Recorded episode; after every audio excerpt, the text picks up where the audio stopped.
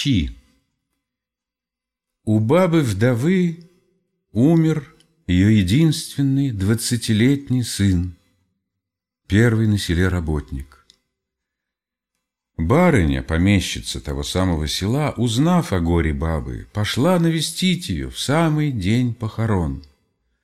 Она застала ее дома. Стоя посреди избы перед столом, она не спеша ровным движением правой руки, левая висела плетью, черпала пустые щи с дна закоптелого горшка и глотала ложку за ложкой. Лицо бабы осунулось и потемнело, глаза покраснели и опухли, но она держалась истово и прямо, как в церкви.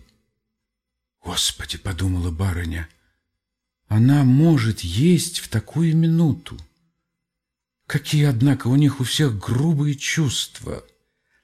И вспомнила тут барыня, как, потеряв несколько лет тому назад девятимесячную дочь, она с горя отказалась нанять прекрасную дачу под Петербургом и прожила целое лето в городе. А баба продолжала хлебать щи. Барыня не вытерпела, наконец. «Татьяна», — промолвила она, — «помилуй, я удивляюсь. Неужели ты своего сына не любила?» Как у тебя не пропал аппетит? Как можешь ты есть эти щи?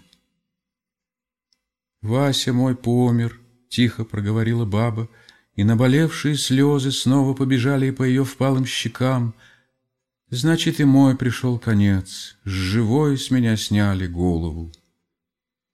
А щам не пропадать же, ведь они посоленные.